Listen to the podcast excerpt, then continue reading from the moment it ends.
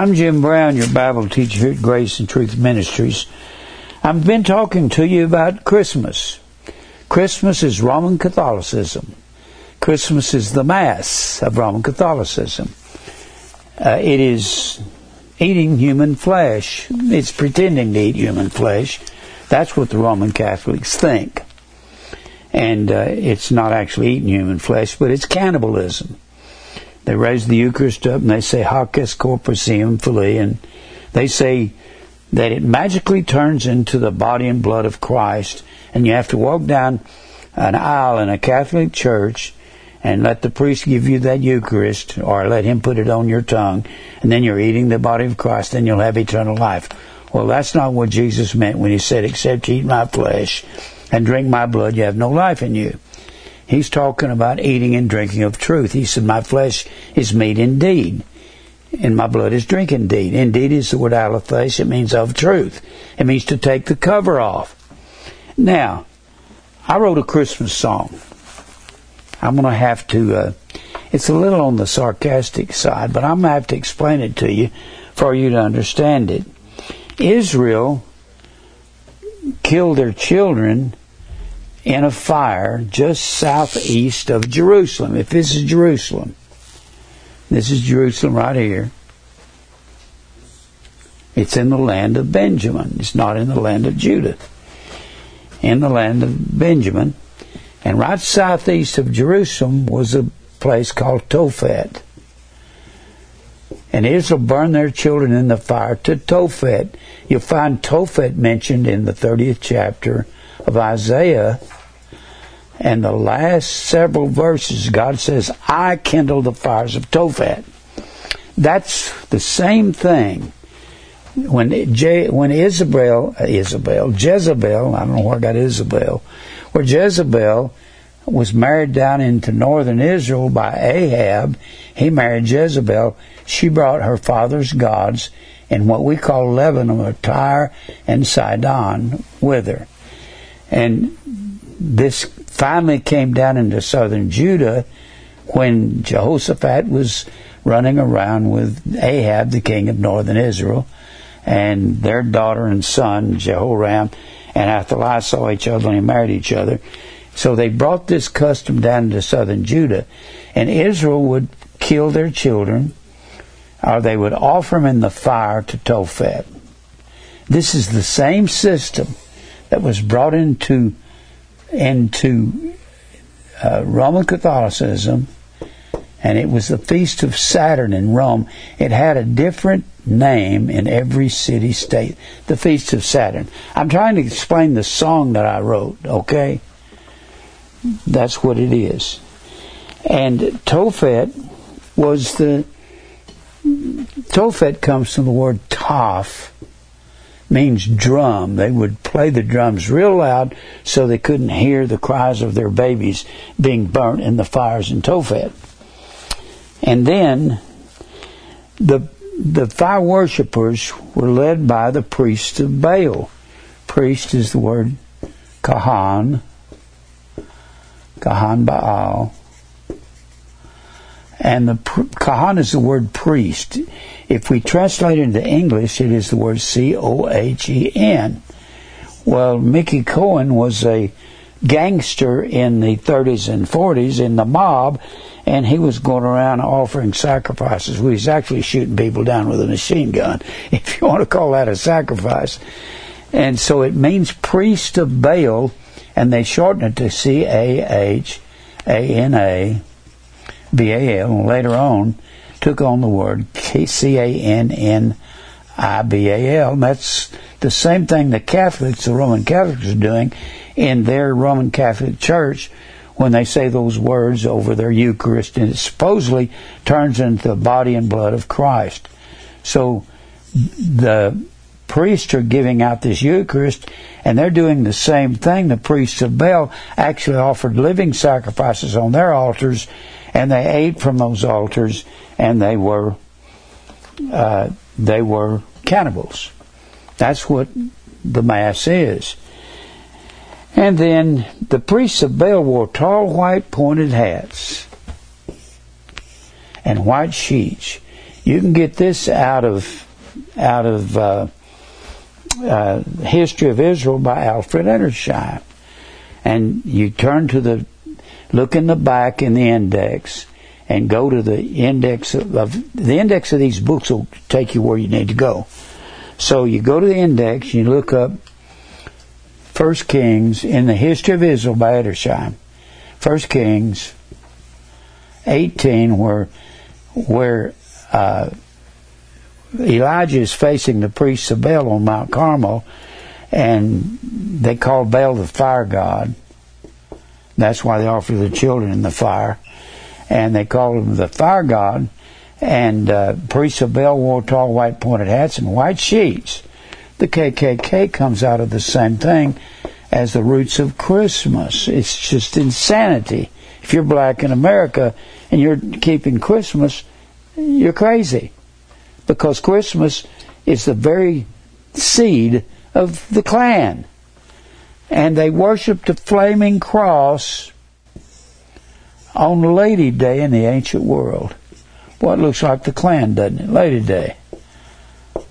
Well, if you're black and you're and you're keeping Christmas, you're keeping the very foundation of the Klan and the Muslims and the all of that comes out of the same thing. So, I'm looking at my song because I've got to clarify it to you. And the Muslims come out of the same system as Christmas. It all goes back to the fire worship. They worship the oak tree.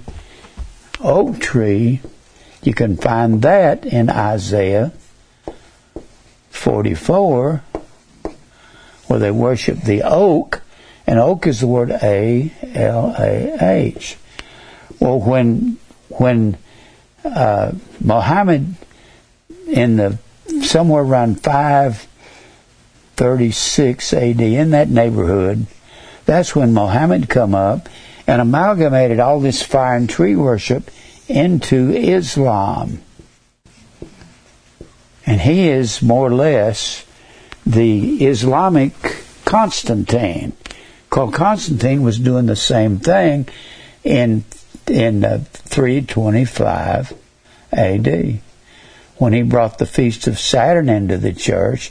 That was the same thing that Israel was worshiping over here while they were offering their children in the fire.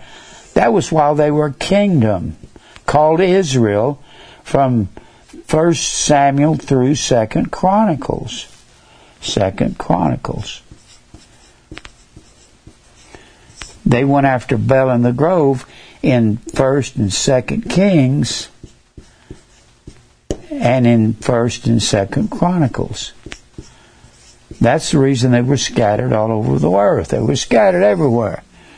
Northern Israel, they, Northern Israel was scattered because Jeroboam took the armies north that would go north with him up here, and he was the commanding general of Solomon when Solomon took some bad advice from his teenage buddies when everybody, when the old men come to Solomon and said, or came to Rehoboam and said, your dad chastised us with scorpions, be easier on us. What they were talking about is the taxes that he levied on them in order to build the temple and to build all the righteous things and said, your, your father Solomon was hard on us. Well, he said, then his teenage buddies came to him and said, you tell him you're the boss, you're the king, and that you'll do what you want to do. So he took the advice of the young man, and that's what split the nation into two nations, northern Israel and southern Judah. Anyway, and then that's how it married down there for Ahab and Jezebel when when uh, their daughter Athaliah looked upon Jehoram, the son of Jehoshaphat, and they got together. Now, I'm trying to explain the song I wrote to you. Okay? This is my Christmas song. And uh, the Muslims, one of their chief cities was Mecca. That's in the land of, that's in the land, well, where's my clicker? Here it is. Mecca is in the land of, it's over here in the land of, of Arabia. It's up here on the border in this area. I don't know if I've got it. It's right in this area here. It's in Arabia. Mecca was one of their chief holy cities. Mecca and uh, Jerusalem were the two holy cities of the pagans. Now, let me give you something else. When Jezebel, when God got his fill of Jezebel, he called a man named Jehu, Jehu, there over in Second Kings, like the eighth through the tenth chapter. He called Jehu to go up to Jezreel Jezreel was in northern Israel up here, up here. To go up there to Jezreel, the palace of Ahab, where she was up on a balcony when he got there. She was on a balcony, and he says, I want you to kill that woman. She's the one that brought all this paganism into Israel. And you'll find that, that where she brought it into Israel in First Kings, the 16th chapter. That's where she marries Ahab, brings Baal in the grove, her father's gods, which is the same thing that Constantine brought in the church. The reason we know it's the same thing is because the Bible says, Revelation 17 and 5, that Babylon mothered all idolatry. It says harlotry, porneia, but it means idolatry. Babylon mothered it all. So if that's true, then what he brought into church, what was Israel, what Israel was doing when they were killing their children and offering them the fire to Tophet, and you'll find that in Jeremiah 19. You'll find it in Second Kings, where they're literally eating their children. God said, I called you to eat your children. Second Kings, the sixth chapter. You'll see where two women are arguing over eating their children. They'll eat one one day, and then then they go to King Jehoram and say, "Hey, we ate my baby yesterday, and she won't give us her baby to eat today." And the baby's dead because of the famine they were under, because of the siege of the enemy of Ben Hadad that had brought a siege upon the nation and wouldn't let it, it wouldn't let any supplies go in or out, so they start starving to death and babies die. So they start eating them. You say, I wouldn't eat my baby. Have you ever gone eight weeks without any food? You don't know what you'll eat. God says, I'll make you eat your own dung and drink your own urine. And they did. That is what they brought in the church and renamed the Christ Mass. Are we burning our children in the fires of Tophet? Are we destroying our children with everything that's going on in America? You bet your life we are. You can go up to any teenager, say, "Do you know that the America's crazy?" And they'll say, "Yeah, it is." They know, and they're looking at what their parents are doing, going into to a church and acting like Christians, and they hear them cussing at home. They see them drinking at home. They see them looking at pornography at home. We're we're offering our children the fire just like they did in Tophet. So I'm trying to explain my song to you, okay? And then I'm going to sing it to you in a minute, okay? And God tells God tells Ahab. It says this in the the 20, 20th chapter of First Kings. He says, Because you killed Naboth, this righteous man, because he wouldn't sell you his land as a garden of herbs because it was near to the, your palace. Because you've done this, you've lied, and you've killed others. He said, You're going to die, and the dogs are going to lick your blood. Now, that's important. That's in my song. The dogs are going to lick your blood. And then he says the same thing about, about Jezebel when he sends Jehu 13 years later after Ahab dies after God has him killed in battle in the 22nd chapter of First Kings. He goes into battle and a man draws a bow and adventure. a venture means an upright. It, Tamim is the word venture, it means upright bow. God had that bow planned. And he had that bow planned because of all the evil that Ahab had brought into northern Israel, brought that fire and tree worship of Baal in the grove, and that's the same thing that Constantine brought into the church and renamed Christ Mass. He took the Feast of Saturn. It had a different name in every culture and they called it the Saturnalia in Rome. And so I'm just trying to explain my song to you. I like my song. And then he and then when Jezebel is up here in northern Israel and Ahab is driving his chariot like a wild man, she said, Who is that coming? He drives like a crazy man. One said, That is Jehu. She sent some horsemen out and said, Go and ask, Is it Jehu?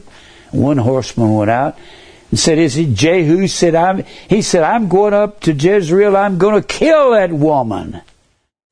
He said, Get behind me. If you don't get behind me, you'll die. So he got behind him. Jehu is spinning up those little dust whirlwinds. Whirlwinds, those, anytime you find a whirlwind in the Bible, it's usually equated with the chariots of of the Assyrians or the Babylonians coming in to destroy. And he was thrown up like a whirlwind, going across that desert sand, just headed towards Jezreel to kill that woman. She had defied the living God and defiled all of northern Israel and southern Judah by bringing her gods in, and they end up down in southern Judah. And it's the same thing as Christmas. Good grief. If God is this angry at Israel and kills them by the millions, hundreds of millions, through the millennia, you would think that preachers that would study the Old Testament, they haven't studied, they don't know what it's about. Anyway,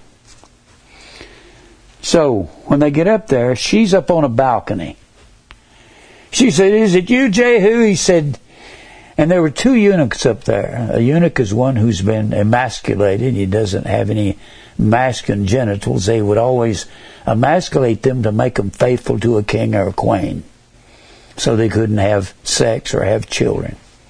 Nobody, they could raise up children to go against their queen or king. They would appoint them as uh, as butlers. They called them butlers, but they were actually wine tasters. And that's what Nehemiah was. He was probably a eunuch when he was a wine taster for Artaxerxes. Anyway, they got up there, and Jehu looks up at those two eunuchs and says, Throw her off the balcony! He didn't say, Won't you come down from the balcony and accept Christ? He didn't say that. He didn't give her any opportunity or any chance. He said, throw her down. And they threw her down. And he killed her. And she, the dogs came and licked her blood like the prophet Elijah said they would. That's in my song too. They came and licked the blood of Jezebel. It's the same system that was brought in the church by by Constantine. And uh, I wanted you to know what a eunuch was. And Ashtaroth was the female, was the term for the female deities. So I brought out Ashtaroth. That was the tree deities. Now let me sing my song for you, okay? This is my Christmas song. Can I go get a tape recorder and bootleg this? No, no, you can't. And bootleg it. Here it is. Children roasting on an open fire, Tophet nipping at their toes, fire wheels, songs being sung by a choir. The fire wheel was the swastika. That was, they rolled a fire wheel down the hill in the Scandinavian countries, and if it got so far, they had crops. Firewheel songs being sung by a choir, of KKK and Balaam clothes. Every Muslim knows that Mecca is the place to go to worship Hercules' wife Grove. Jehu said, Jezebel, you're dead. May the dogs eat your nose. God says that Jehu's on his way. He'll have you thrown from the balcony by slaves, and every eunuch's child is going to fly. If there's a way out of this and you don't die, Jezebel, Allah's crescent moon is on the wane. Then sunrise services for Baal. Ashtaroth is an upright tree. Happy birthday, dear Baal. Now that's my version of the Christmas song. I, I wrote that about 20 years ago. I'll sing it every year, but I've never explained it fully. And the thing that Jezebel brought into Israel, she's the most wicked woman that ever lived. She sired, well, I won't say sired, she birthed a daughter named Athaliah, who was the wickedest of wicked. She was the daughter out of hell. She married into southern Judah. She was the reason that southern Judah became polluted with this Baal and Grove worship, which was the same thing that Constantine brought in the church and renamed the Christ Mass. It's, it's disgusting. Everything evil in the Bible is about the word Christmas. Everything. It was Babylon where it came from. It started in Babylon and it was brought, it started in Babylon down here on the Euphrates. It was bled over here into what we call Lebanon, and actually it was Tyre and Sidon. That's how it married down in Israel. I said the other day, when Cyrus, the Persian emperor, conquered Babylon, he he made the fire worship leave there, and they found their place in Pergamus, and they the when the Bible says in Revelation the second chapter, that's where Satan's seat is. That's where it moved to from over here. It bled down into Israel. They had the eternal fires here. They had the eternal fire here. And in the temple of Asclepius, they had the temple of fire in Pergamus. And then when Attalus III died, Attalus, we probably get the word Italy from Attalus because the Italians loved the Etruscans the Etruscans were the people who were performing all this fire worship at Pergamus, Etruscans. So when Attalus III, Attalus sounds kind of like Italy, Attalus, Italy. I believe that's probably where the word come from because these people over here in Israel loved the magic and they had a magic performed by the Etruscans. The magic come from the Magi. Magi is the word,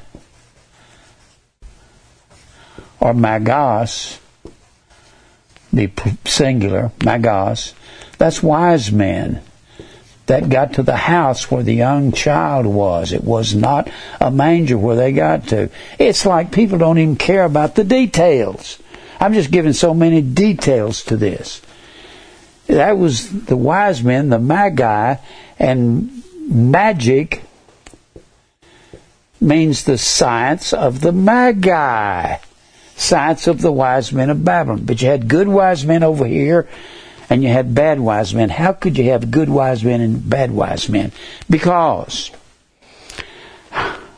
when Noah landed on the mountains of Ararat, Ararat is a string of mountains here in eastern Turkey. When he landed there, he had three sons. You can see where his sons migrated to in the 10th chapter of Genesis. Uh, Shem, Ham, and Japheth. Japheth was the eldest. He migrated up here between the Black Sea and the Caspian Sea into the Caucasus Mountains. We get the word Caucasian from that, or we also get the word Meg, Magog. Magog comes from Kharkov, K-A-K-O-F, Kharkov, and that was those mountains there. You see, it says Caucasus Mountains right there. Caucasus Mountains, between the Black Sea and the Caspian. This is Russia up here, and and uh, Gorbachev used to go down here to the Crimea area here, and he would vacation down here on the shores of the Black Sea. And this is the Caspian Sea. So when Israel was declared a nation at the end of World War II, a lot of the Jews began coming down, going back to Israel. I wrote a, a thing on that. I don't know if I can find it real quick. But I wrote, they had been in captivity for 2,600 years. They were taken captive by the Assyrians in 722 BC when Ashurbanipal and and Tiglath-Pileser, boy, what a name! And that when they were, I don't know if I can find that. I may have to read it to you later. But it's about this very thing.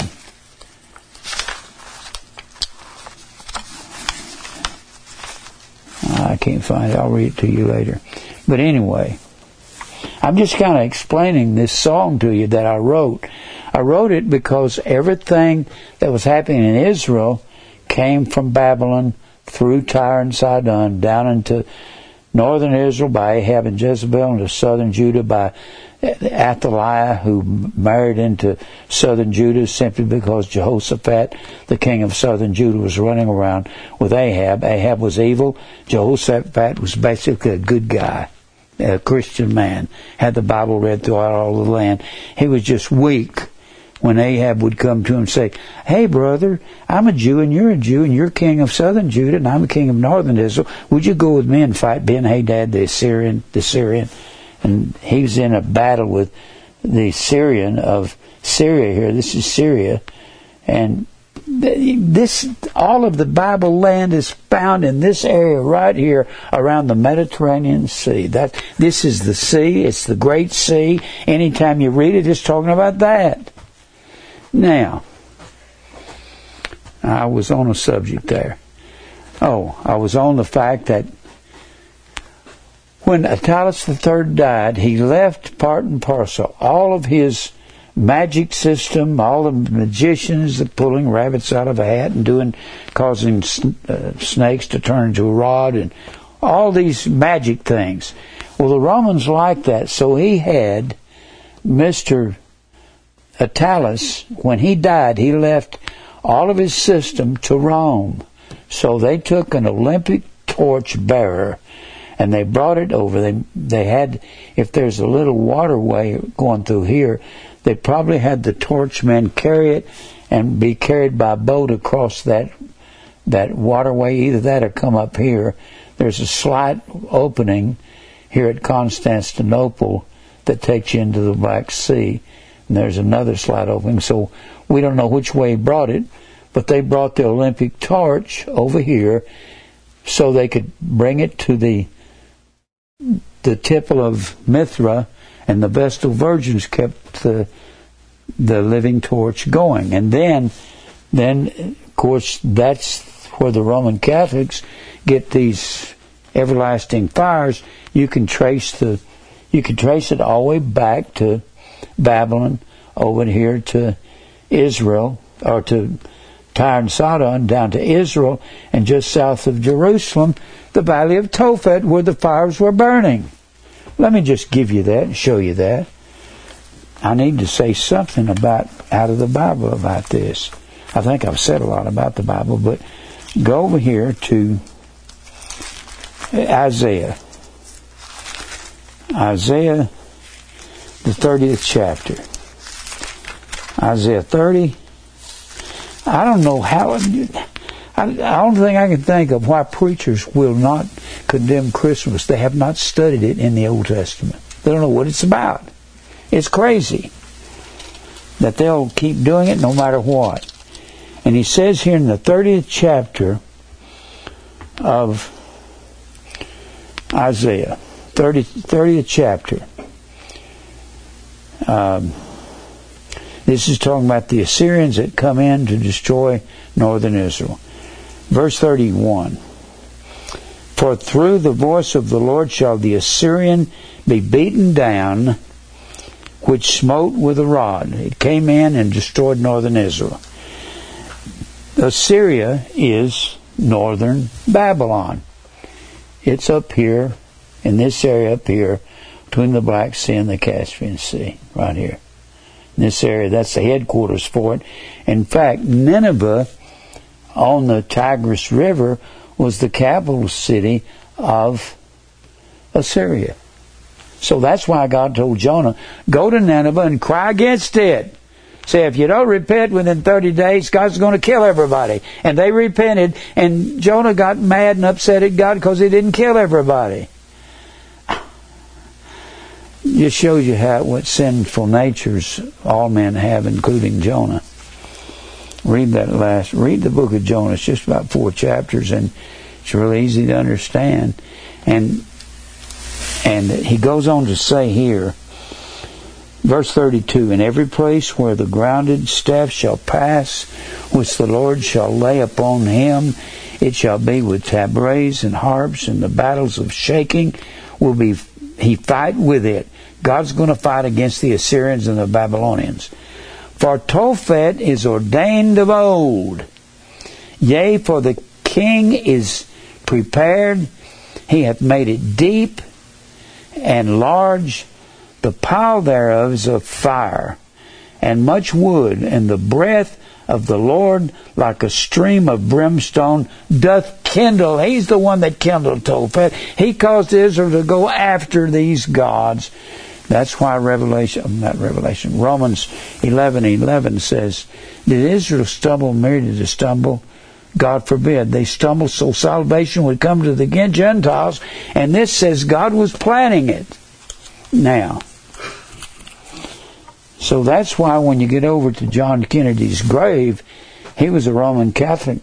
He wasn't from Rome, but he's born in America, but he was a Roman Catholic, and you find the eternal fire burning at the foot of his grave. And this was all fire and tree worship to depict the coming of the sun. The sun was represented on the earth by the fire, and the earth was rep- uh, the tree was representative of the moon, which was the female tree deities. But if you notice, wood gives flame to the fire. Now, I'm going to keep documenting some things to you. I've showed you a book last week. I had never read it thoroughly, and I have been reading on it. It's called The Winter Solstice. This is by John Matthews. The winter solstice has to do with the fire worship. It has to do with they were burning these bale fires. We call them bonfires, bale fires. Because the sun they thought was burning out on December the 21st that's the longest nights of the year. The earth is on its axis. I showed you that the last time I taught. It's on its axis at 23 and it it's leaning at 23 and a half degrees. I need to put it back on that so we can kind of be reminded of it. This is why the fire why the fire worship because they said the sun was burning out and they had to light these bale fires or bonfires because they said it looks like the sun is reducing in size, but it's not. It's because because the uh, well, I'm going the wrong way. It's because the earth is leaning at 23 and a half degrees when it gets over here in the northern hemisphere, we're leaning away from the sun. That's why we have cold weather. And it's leaning away. And at the coldest point was December the 21st. And they call that the winter solstice. They call that the winter solstice, December the 21st. The next day it began to brighten again. That's why they called December the 22nd. Uh, December the 22nd and up to 25, the sun is getting brighter, and they set the sun's birthday at December the 25th. And everything you read in any in any dictionary, when you look up Christmas, it'll say Christus Mass, and they got this from the sun worshippers in all probability, and that's exactly where they got it from. And they consider the 21st of December, they call that the winter solstice. And this whole book is written by John Matthews. It's not an old book. It's, I got it somewhere, and it was a fairly new book. I may have bought it new. But I went through some things in this, and some of it's really interesting. It's got in here, that's just like you go into Hastings, Encyclopedia of Religion, and you can look up, I've got copies of things. I got some copies of things in there. And I've I, it's, I get so enthusiastic. I want to tell you all these things at once. But then there you've got, in the Hastings Encyclopedia, you've got Aryan religion. Aryan was, was aimed at the fallen angels falling out of heaven. That's Aryan religion, and they believed Hitler thought there was a, a superior race in Tibet because they were taller and had longer arms and longer legs. So that's why he sent Himmler over there, and he came back with the swastika, which is the wheel of the year, and I brought that out in my song. The wheel was the swastika, or it was the wreath, and it was the eight festivals of the sun worshippers. I don't want to put it up there right now. Then you got the water gods over here. Water gods has to do with the same thing. The water, the water gods. Tammuz was a water god, and he was a sun god. It takes water and sun, water and fire to lay in complete opposition, and uh, so you've got all kinds of. You've got. There's really interesting. I had already found out by reading in uh, Hastings and reading this witches book, witches do not worship Satan. Witches, they'll tell you they worship nature, they worship trees and fire and light. That's what they worship. That's the same thing that it was involved in. When the Bible says, Thou shalt not suffer a witch to live, witch in the Old Testament is kasaf. And kasaf means to whisper or to speak softly. To speak softly. When a person is being conned by these charismatic preachers that speak softly and they're trying to con them out of their money, that's a witch. Charles Stanley would have to die if he lived in Old Testament times. So would Billy Graham. They they are soft spoken people that want to put something on. I've got other I've got other things on Christmas. I found out reading this book, they talk about Arthur and the Knights of the Round Table. Edain McCoy was a witch. She said Arthur and the Knights of the Round Table, they were uh, they were thinly veiled sun and tree worshippers. And I've got I didn't bring Edain McCoy's book. I don't think I did. I may have one up here. But she was a witch, and she will tell you everything that they say in the Hastings. The Hastings, you can look up the Arthurian legend. You can look up Merlin in that. And it'll tell you that Merlin had the ability to change himself into a wolf. Wait a minute. That is werewolves, isn't it? That's called lycanthropy. And you can look up lycanthropy in there in the Hastings lycanthropy.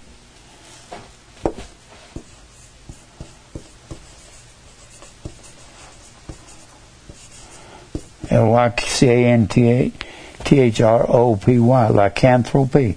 That is the same thing as werewolves. Werewolves didn't start with Bram Stoker in the 1800s. Werewolves have been here for thousands of years. That means you are. When the man brought his son to Jesus in Matthew, the 17th chapter, and said, My son is lunatic. Do you think Jesus actually believed that? The guy was saying things according to their culture, just like the man that supposedly said, I got a legion in me. Jesus is not believing those people. When he questions them and they start answering and they're wacky, he's not believing their words. And the man that said, My son is a lunatic, and he keeps falling into a fire. When you study out of Hastings, Encyclopedia of Religion, falling into fire, they will tell you that the American Indian would dance around the fire, and they said when they fell into a fire, it was an ancestor that pushed them in there. You believe that? I don't. Lunatic comes from lunar. Lunar is the word moon. What what the man was saying to Jesus, my son is moonstruck. You believe that? No, sirree, I don't believe the man.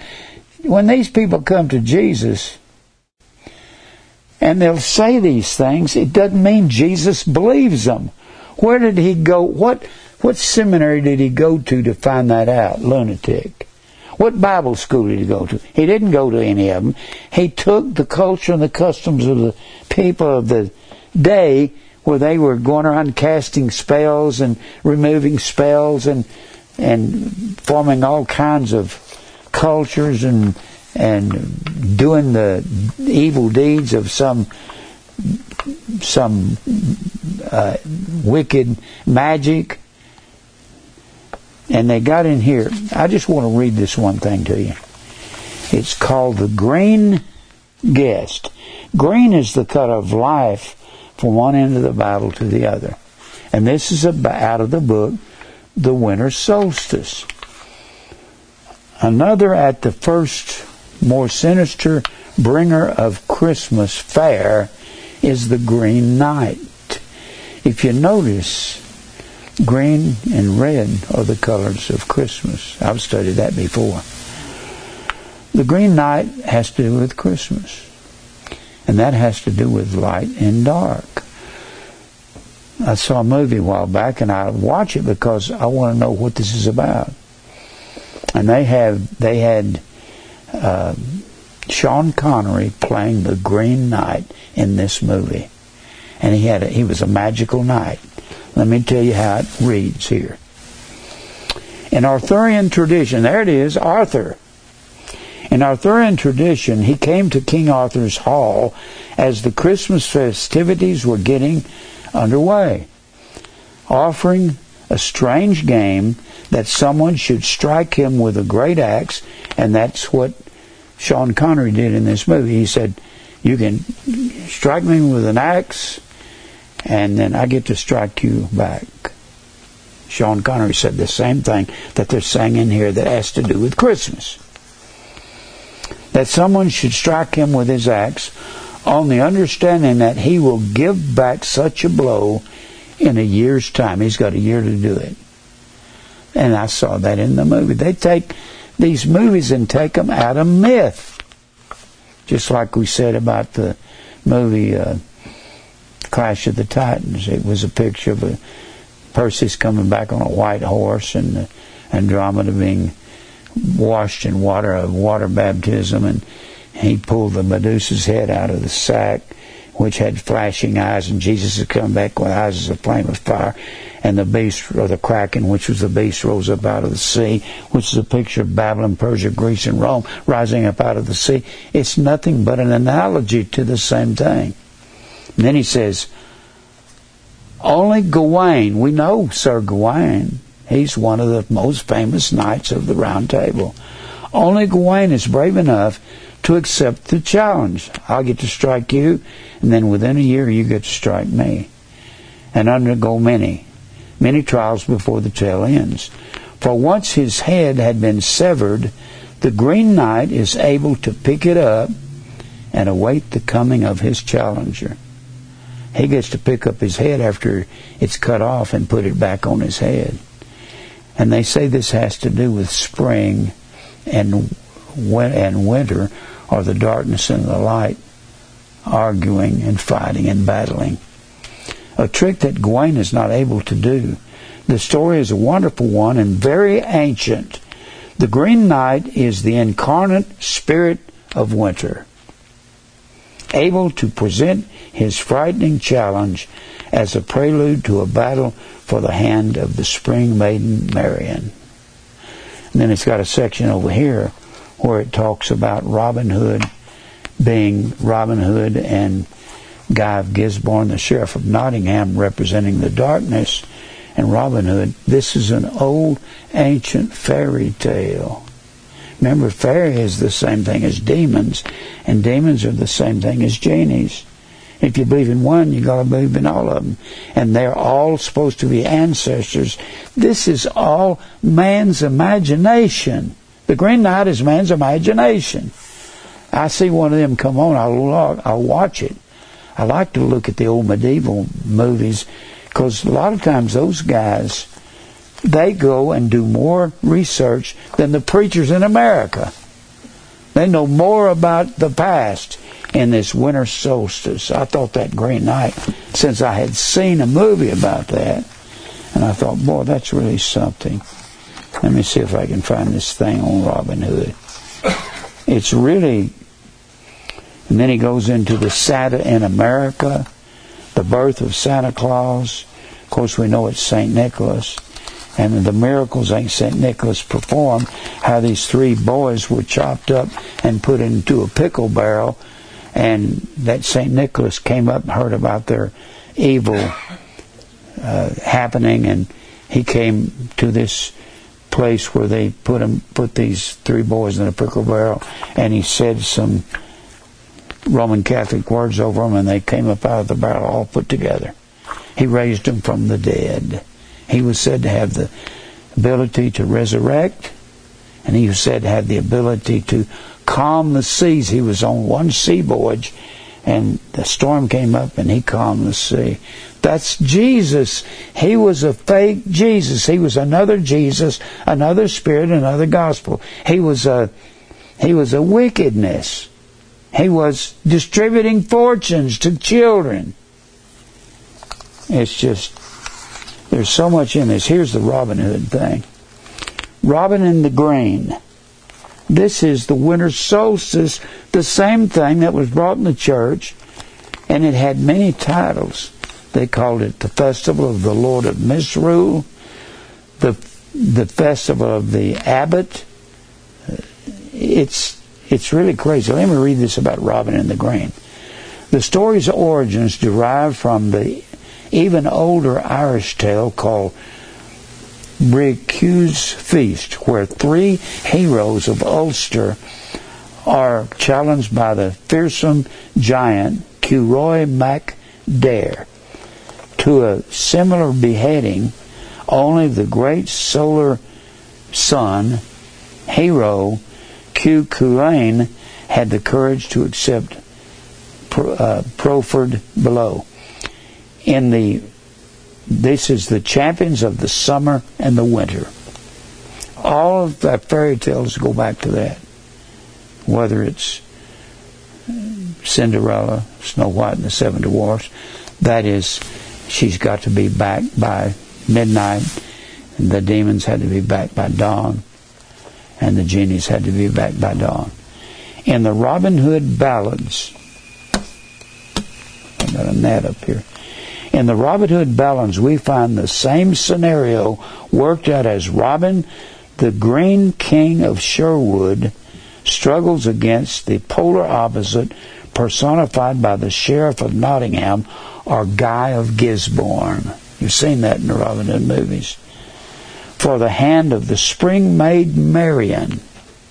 Thus was the play out every year in the various parts of the country in southern Wales, there is a long standing tradition of a ceremony that is vividly described in this 19th century account, and they go into this long story.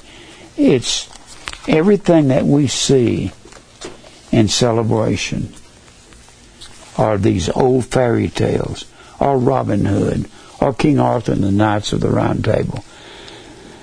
King Arthur had 12 major knights. He had, and Lancelot was his chief knight. And Lancelot is the one that betrayed him by messing with Maid Marian. So that has to do with the winter and summer. And people don't like that. In fact, if you saw, there was a movie called uh, Excalibur.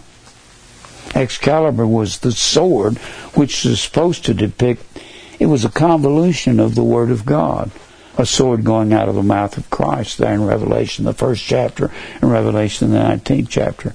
And the Bible says the Word of God is more powerful, quick and more powerful and sharper than any two-edged sword. So that's the sword. And in this movie Excalibur, Robin, I'm not Robin, uh, King Arthur is fighting Lancelot when he finds out he's messed around sexually with Maid Marian, and he King Arthur breaks his sword, and he casts it into the lake, and a hand comes up with the sword intact, and he reaches out and takes it, and they say that was Our Lady of the Lake that did that. We have Our Lady of the Lake Catholic Church out here. I used to travel around the country and I would see Lady of the Lake churches everywhere. Even these fairy tales come out of the same thing. I'm still documenting this thing on Christmas. People know that it's pagan. I said to Susan before we started, I said we were over at a restaurant eating uh, over at one of the steakhouses here back about 12 years ago. Uh, my grandson, who's 15 now, he was three then. And we were sitting at this table, and this waiter come by and he said, Did you have a good Christmas, little boy? And I said, We don't celebrate Christmas, it's pagan. And this waiter said, Yeah, but it's fun. I said, Thank you for an honest answer. Now here's a here's an article. How much time do I have, Mike? Forty. Huh? Forty. Twenty. Forty. Forty. Forty. Okay. Here's a article that came out in December the 23rd, 1996. This was U.S. News and World Report. Now, you would find this on Donald Trump's desk. You would find it on, possibly on uh, Bill uh, Gates' desk. It was a, it was an interesting report on the economy of the day. And this was the chief staff writer of U.S. News and World Report, and the title of it was In Search of Christmas. And it was, I've got the original dictionary. I just, I just made some copies of the paper. Let me read some of it to you. An affront unto God Though most of its history, the Christmas season, has been a time of raucous, that means raucous revelry, sex in the everywhere you can see it, raucous and bacchanalian indulgence. Bacchus was the god of wine, and the Bacch- the bacchanalia came right at the Christmas season. More akin to Mardi Gras. Oh, thank you more akin to Mardi Gras, it was Mardi Gras. Mardi Gras went from went from February the 14th, February 14th, I mean, excuse me, February the 7th to February 14th. It was seven days, just like the Feast of Saturn. Seven day festival. And they had a king of Mardi Gras and they had a king of the Saturnalia. At the end of the Saturnalia, the king had to die. At the end of the Mardi Gras, the king had to die. They appointed one young man during medieval times, and he said, I'm not going to be the king of Mardi Gras, so they put him to death. Or New Year's Eve, then to us, we're, we're reading from U.S. News and World Report, very respectable magazine for wealthy people businessmen. So tarnished, in fact, was its reputation in colonial America that celebrating Christmas was banned in Puritan New England. I've told you that a hundred times. Around 1649, they they outlawed Christmas in America. Why? Because the people that outlawed it were Puritans. The reason they called themselves Puritans because they were families in Europe.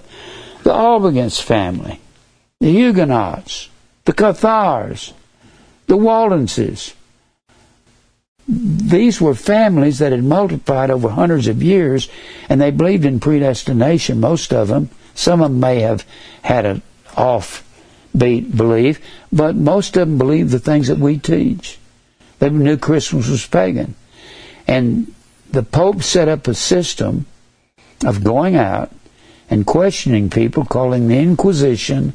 They had different forms of the Inquisition the Portuguese Inquisition, the Roman Catholic Inquisition, the Medieval Inquisition. And renamed them. It, this took place over five, six hundred years.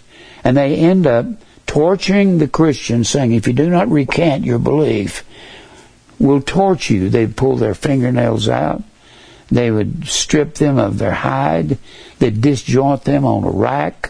Then they'd put them back into joint, put them in prison, bring them back the next, next day, and do it all over again. You find that all in the Foxe's Book of Martyrs. That's what Christmas was about. About the Mass. And 55 to 60 million Puritans or Waldenses and and Albigens and the rest of them, the Huguenots and the Cathars and all a bunch of other families, they were tortured and killed over not partaking of the sacrament of the Mass. You preachers that don't want anything to do with it, read Foxe's Book of Martyrs, you morons. And then he says, Christmas was banned in Puritan New England where the noted minister Cotton Mather, I, we know all about Cotton Mather, he was a Puritan, described Yuletide merrymaking as an affront unto the grace of God. I want to remind you, this is the chief staff writer for U.S. News and World Report that's writing this. In a new book, The Battle for Christmas, I've told you about that. I've got that. I've had that for years. University of Massachusetts history professor Stephen Nissenbaum describes the annual Christmas celebration of the Prince of Peace as a perennial battleground for competing cultural, religious, and economic forces. There never was a time when Christmas existed as an unsullied or undirty domestic idyll. Let me read some more out of this to you. This is by an educated man. There is no record of official observance of Christ's birth until the fourth century when Constantine, it's not like educated people don't know what I've been telling you. Because if he's head of, if he's chief staff writer for this world famous magazine, he knows about it, and I've been telling you about it. And I got my information from some of the same sources in, but a lot of different sources. A, Christian convert, that he says something I don't believe. There is no record of official observance of Christ's birth until the fourth century when Constantine, a Christian convert, he was no more a Christian than a monkey in a cage out here, was emperor of Rome. And the Gospels are silent on the year, let alone the exact month or day that Jesus was born. Early Christianity did not celebrate birthdays. When you look at Ecclesiastes, go back to Ecclesiastes. Let me read this to you. Ecclesiastes 7 and verse 1. This will tell you about birthdays. A good name is better than precious ointment, and the day of death than the day of one's birth. The day of the death of saints, we should celebrate that. They went on to be with the Lord. Forget this birthday stuff. There's two birthdays in the Bible Herod's and Pharaoh's. At Pharaoh's, they hung his baker. At Herod's birthday, they cut off John the Baptist's head. Whose head you going to cut off and who you going to hang on your birthday? It was considered wicked in the ancient world. Now, let me finish reading this. I haven't read this much to you before, but I've got all this stuff. I don't know any other way to do than to read it. The um, lacking any scripture pointers to Jesus' birthday, early Christian teachers suggested dates all over the calendar. Clement, a bishop of Alexandria who died circa AD 215, picked November 18th. Hippolytus, a Roman theologian in the early 3rd century, figured Christ must have been born on a Wednesday, the same day God created the sun. I don't know how he got that. The third day. Moreover, it talks about Penny Restad. I've got her book on the name of it is Christmas in America, a History. I've got that. I try to read out of it. I, I don't even know where to start. The best place to start is with the Bible. Penny Restad says they expected the second coming any day, talking about the people of old. Writes Restad in 1995 book, Christmas in America. To celebrate Christ's birth would have seemed to the people in the first and second century pointless Moreover, she says they viewed birthday celebrations as heathen in the early church. The third century church father Origen had declared it a sin to even think of keeping Christ's birthday. Now, let me give you some more facts on this. Do I have any time, Mike? 31. All right. The first mention of the Nativity feast scholars say, appears in the Philocalian calendar, a Roman document from AD 354. How many times have I said that to you? That's when it entered the calendar, 354 AD. 354 years after Jesus' dead did it enter any calendar which lists December the 25th as the day of Jesus' birth in Bethlehem. And that's just baloney. Most widely held is the view that the holiday was an intentional Christianization of Saturnalia. That's exactly what it was. To Christianize paganism. If you do Christmas and you say you believe it's okay, you're trying to Christianize eating the children. God said, I'll cause you to eat your children, Israel, when you quit being obedient to my word. How can the world obey God when you got people like Kenneth Copeland who lies as fast as he talks? Talks about prospering, being health, meaning money and physical health, and it doesn't. When you got faith healers, and what gets me, all these faith healers keep dying. Have you noticed? Oral Roberts died of pneumonia. Why didn't he call in Jesse Duplantis to heal him? Uh,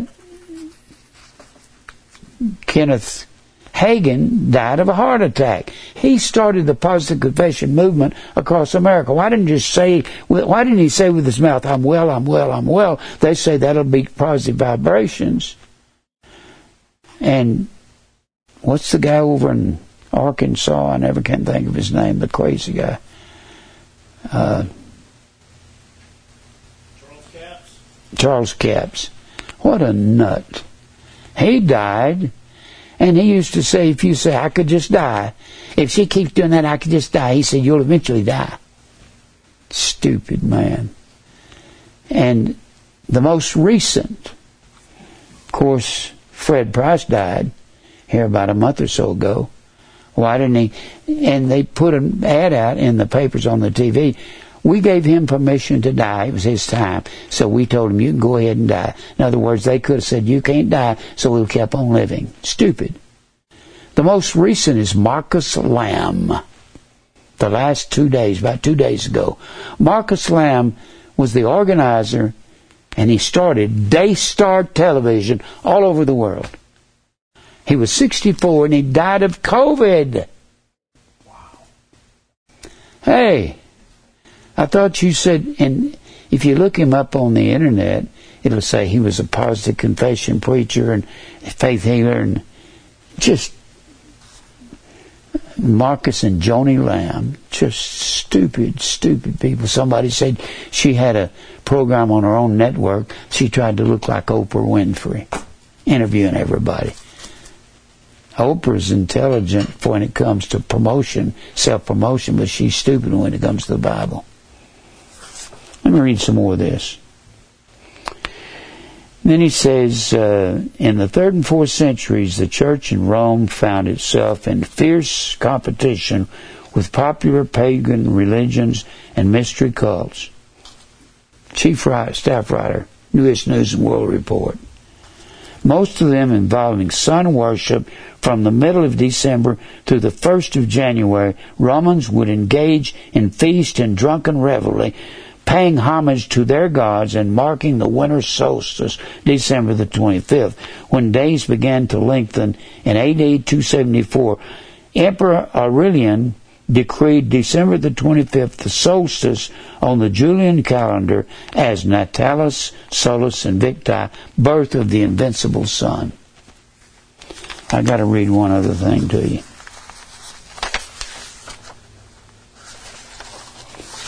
All right. Nissenbaum, the professor at the University of Massachusetts. The church also tacitly agreed to allow the holiday to be celebrated more or less the way it had always been, and it is, drunken.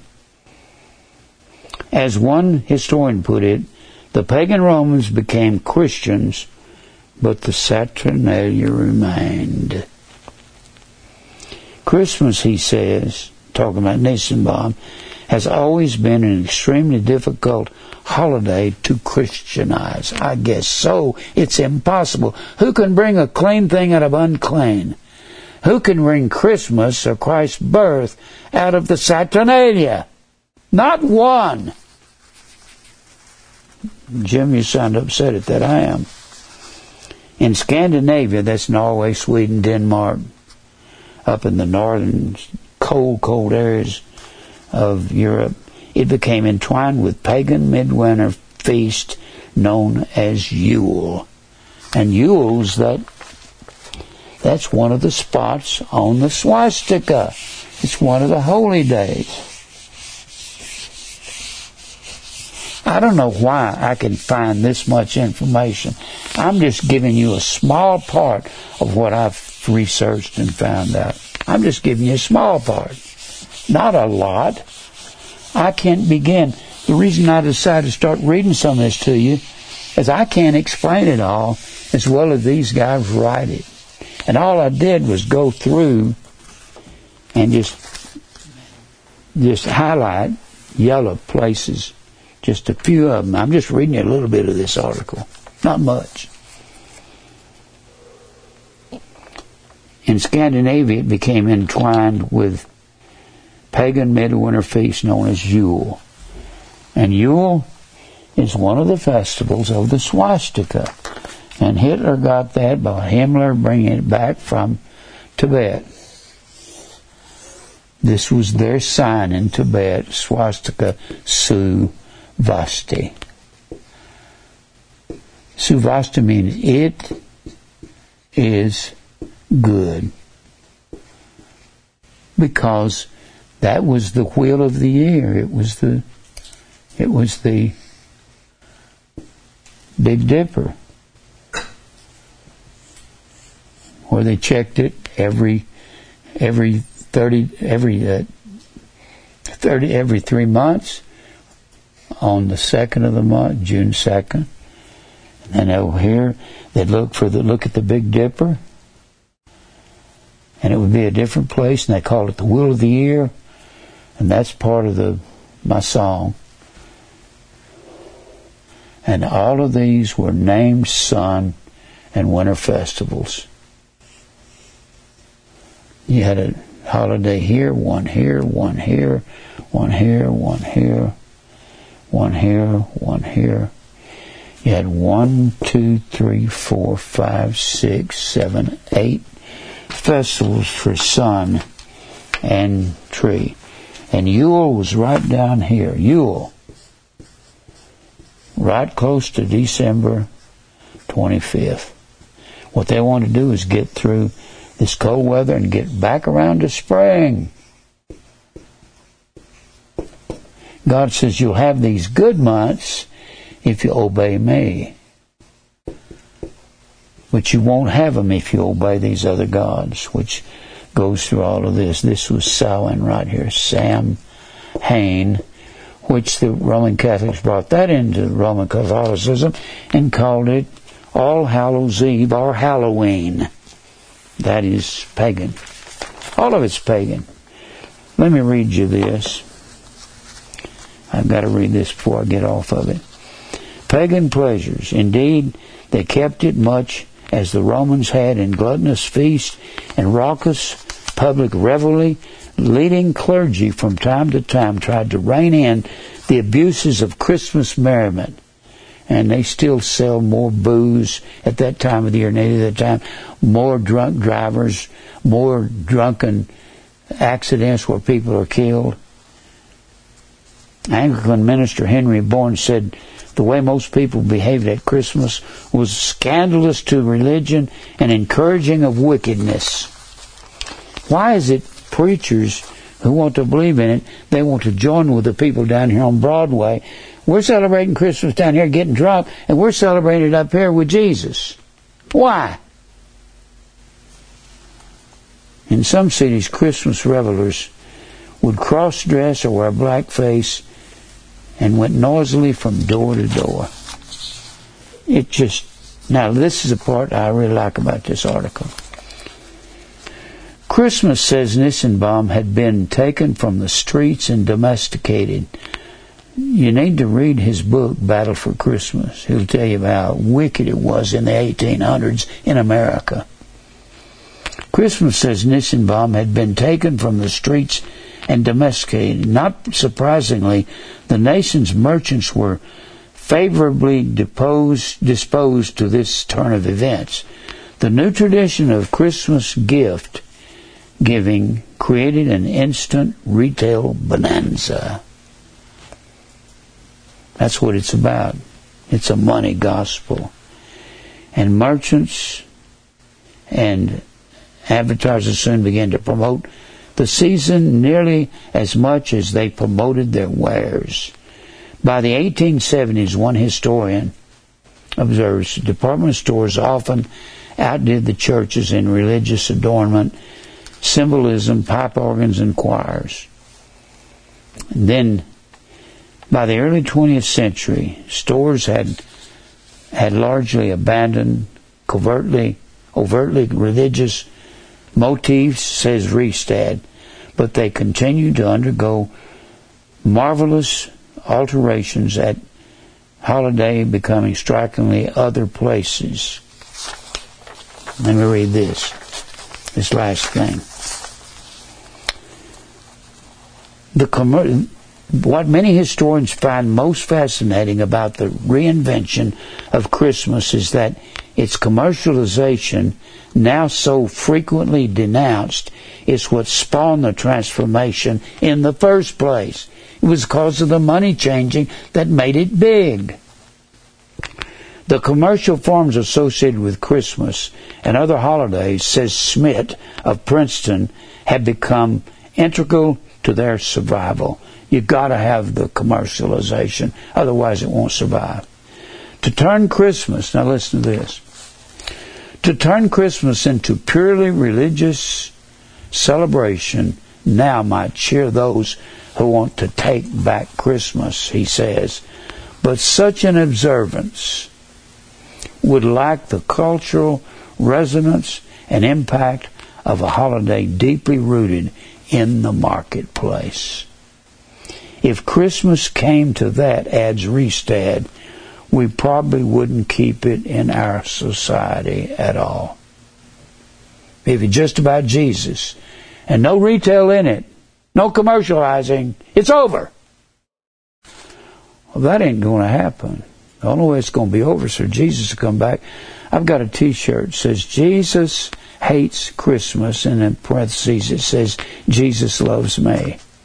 On the back it says, I hate Christmas. I love Jesus. One woman saw that and she went, What?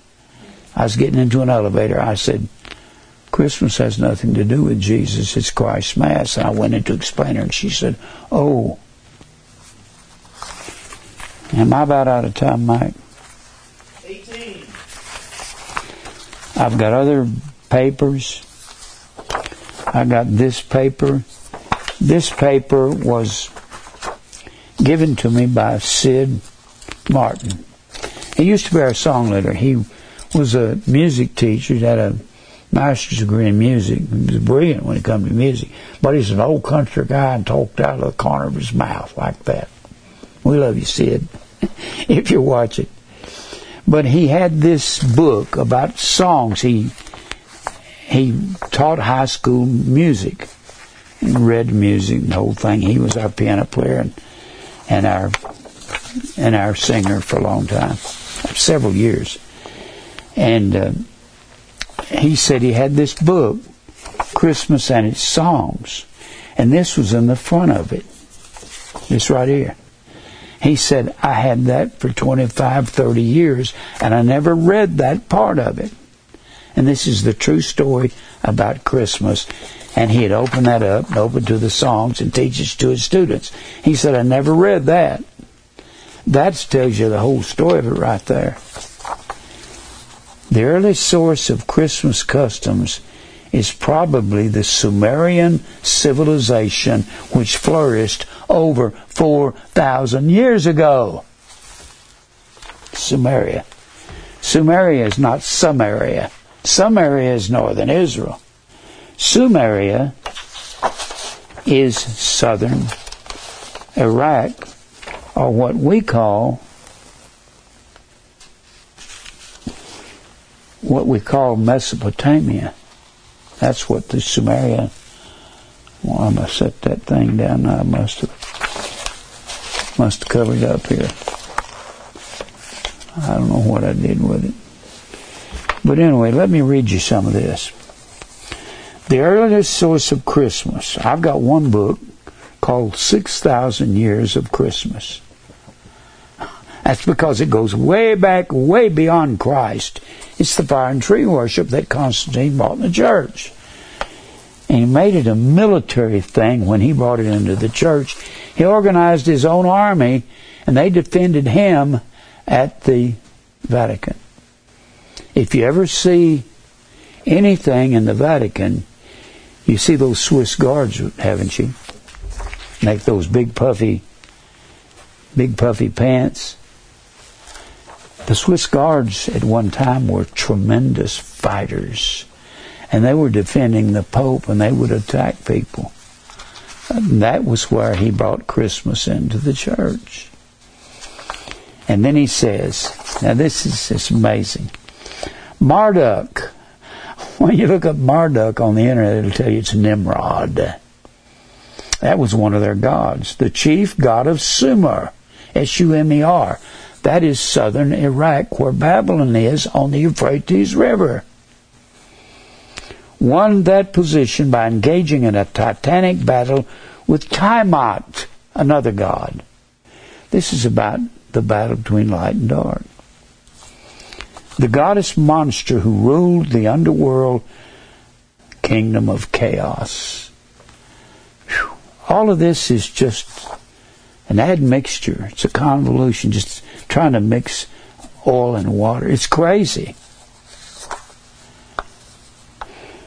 In fact, when he talks about uh, rule the underworld, remember I said the gods of the underworld were the ones that's supposed to steal the crops till you get to the spring. And they said they are the ones that kill the crops at the end of the harvest, whether it was Styx or Hades or Pluto. Pluto was a god of the underworld long before it was a dog in a movie. The world of Marduk's making had to be rejuvenated periodically when vegetation withered and died at the end of the harvest and the end of October. We call that the end of the harvest. That's when the last crops brought in. You got to keep remembering. During the harvest time, that was the light years. That was the light months. And that's when the crops grew. So when the end of the harvest came, the pagans worshiped the gods. They made up their gods of the harvest, of, of the end of the harvest, and they began to worship the gods of the dark. The world of Marduk's making had to be rejuvenated periodically. When vegetation withered and died and leaves fell from the tree, and I might add, in September, October, the world was running down, chaos was closing in, or the darkness was closing in to take revenge on Tiamat's death. Tiamat is nothing but the crops dying, going down into the ground, and they made that gods that was doing that. An elaborate festival, for Zagmuk, was established to persuade Marduk to return to the underworld. The underworld was the darkness.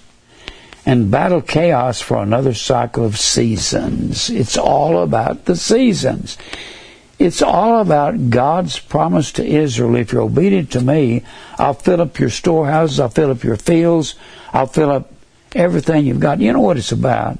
It's about this coronavirus. That is God's third judgment, sword, famine, pestilence. The famine comes with the crops, no crops or no rain for three and a half years under Elijah, telling Ahab, no rain. Three and a half years. I'm out of here.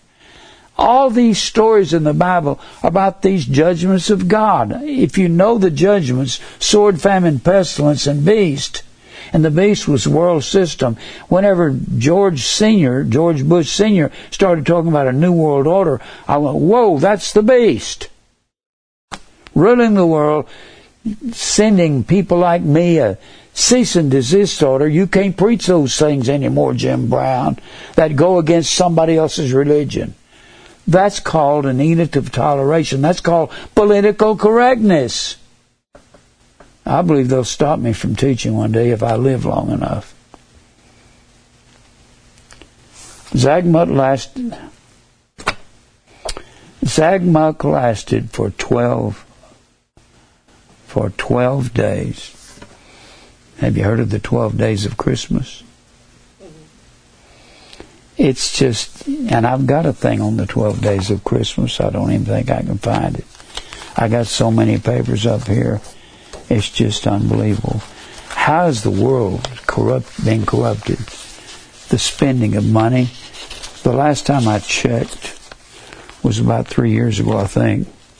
We had spent a trillion dollars the previous year on all the things of Christmas, from live Christmas trees to artificial Christmas trees to gifts for our dogs, our pets, Consumers will spend, this is a paper from several years ago, consumers will spend five million on their pets for Christmas about three years ago. Five million on pets.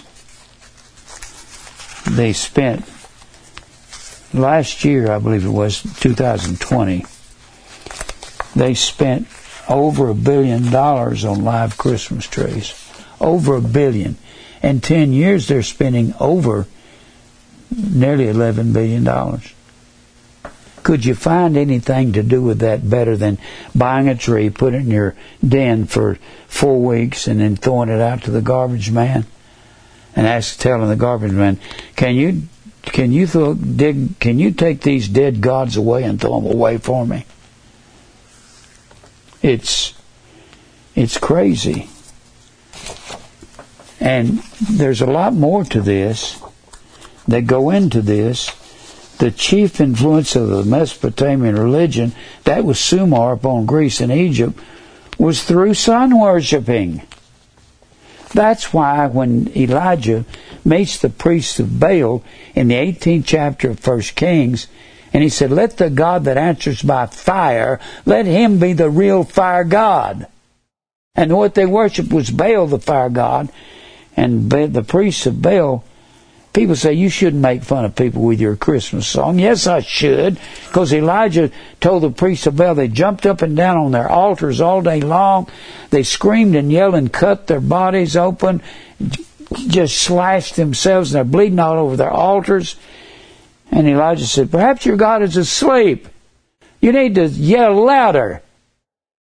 Maybe he's on a journey.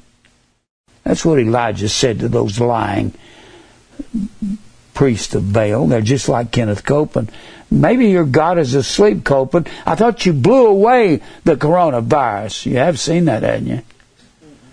You need to go online, look up Kenneth Copeland blowing away the coronavirus. It's comical. It's hilarious. He's going, I curse you, you virus. What he's doing is cursing the judgments of God. Guy's an idiot. And it's got all kinds of solus invicti in here. And he had never even noticed this. In this pagan setting, Christ made his appearance. His birthday was hardly noted for some time, even by Christians. To them, the resurrection was the important thing. It goes through all these things, and Sid said until until he heard me preaching on Christmas, he started reading this, and he said, "I didn't know I had it in my papers." I got this right here, "The Strange Ways of God." This comes out of a book my daughter-in-law she tried to tell her family about Christmas and they were rejecting it. And she was a student, this was years ago, 20 years ago or so. She was a student at Middle Tennessee State. She said, I'll go down to the library at Middle Tennessee State and see if they got anything on Christmas. She found a book, she found a book called The Strange Ways of Man by E. Royston Pike and it goes into Christmas and tells you all about it. Talks about Father Christmas, the carol singers. The carol singers was started by Roman Catholic priests. Christmas is one of the great festivals of the Christian year. There's nothing specially Christian about any of these days. Since Christmas was was being celebrated was not being celebrated ages before there were shepherds abiding in the field, and they go on to say that it makes it most improbable that the nativity could have occurred the night of December the 25th, for this would have been at the height of the rainy season in Judea when man and beast would have been under cover. It's just. The profane ceremonies referred to were those held in connection with the worship of Mithras, the Persian sun god whose worship had risen to great prominence and popularity in the Roman world and was the winter solstice festival in the Roman calendar, and the day was given to the name De, Sal- De Natalis Solis Invicti, birthday of the unconquered sun. They tell you all about it in this. I don't mind having these made up and given to people.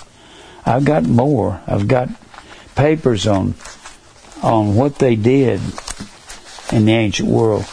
This man that wrote this book, uh, that wrote the book on uh, what did I do? I said it over here. He sounds like he's for. He's like trying to promote going back and taking these old paganism and doing it to be happy and have parties and stuff. But he's telling off on them when he tells about Robin Hood and he talks about the Knights of the Round Table, and that's what the witches will tell you that that was part of their god system. I've run out of time, I guess, haven't I, Mike? I've got more information. I don't know how much of it I can give to you. I've got all kinds of things. I've got a lot at home. I can't I can't read it all. It's just overwhelming. And I've got people saying, I want books that you got. I can give you the names of a whole bunch of books. I doubt seriously if you can read them all, and I doubt seriously if you'll even understand them all. I'm just tired of I'm tired of the world. I'm getting real tired. I'm 82. I'm, it bothers me that my family didn't believe nothing I'm saying. If they did, they haven't expressed it. And I just, I have put my life in studying the Bible. And I was in music for years. I was in music for about, counting gospel music, about 16 years. I've been in this ministry right here, going on 33 years. And I've buried myself in the Greek language for these last 40 years, 42 years. Just, I, I don't know what to say to my family. I'm interested in their salvation. They get mad if I correct them. I just say I don't do that. That's paganism. They get mad at me. All I've got left is a younger brother, and he's a heathen, or he's a charismatic Pentecostal tongue speaking faith healer. Now, he won't claim that, but if you put your approval on that, and he's been pals and buddies with everybody from Kenneth Copeland to Paul Crouch to all those singers on TBN, and if you put your approval on on somebody that's lying, the Bible says you are partaker of their evil deeds. So my younger brother is a false teacher. And he'll die and be put in hell for that if he doesn't repent of it. Does that bother me? Yeah, it does. Because I raised him in my home for so many years. I've tried to say things to him, and he didn't want to hear it. Told him he had to repent one time, and he said, I'm not going to repent to you. And what he meant is, I'm not going to believe the things you're saying. I know you're not, Dean. And I, it has bothered me for a long time that my sister, I really thought she'd believe these things. I don't know that she's been kind of upset at me. I would not go to my mother's funeral because I was going to run into my brother there and I do not want to confront him because I am not going to fight anybody. And I would correct him for his erroneous sayings. There's a difference in rebuking somebody and demanding that they repent the day you rebuke them. You can't make them repent. Only God can do that. And I, I'm not going to go around where I'm going to have to rebuke my brother because I've already done it more than twice. And uh, he's got a very wicked heart, and I don't believe he knows that. He thinks he's a Christian because he was at TBN. He told me one time when we were meeting in my basement over there, he said, We're worldwide and you meet in a garage. Well, maybe we're worldwide now. Where are you meeting, Dean? And if you meet in the garage, you're one of the few. Few will find the narrow way. And um, I'm at the end of my end of my message. Let's pray. Father, thank you for truth. Help us to understand people. They're either elect or they're not. And all we have to do is say it to them. They'll either believe or they won't, according to your mercy and your grace. I pray that you'll give me understanding to continue to teach these words. Strengthen the flock. Help them to see how to live so they can grow in the truth. God, fight our battles. I don't ever want to fight anybody again. I'm old and tired and wore out. Give me strength to keep preaching this word I pray that I'll preach it and then just fall dead when I go out of the pulpit one day. Thank you for your word. Give us strength in Christ's name. Amen. I get so depressed with the world. If you get depressed, you're not alone. And you can't believe the truth and not get depressed. Jesus was depressed. He was a man of sorrows and acquainted with grief. And we're predestined to be like him. Men of sorrowful men and women and acquainted with grief.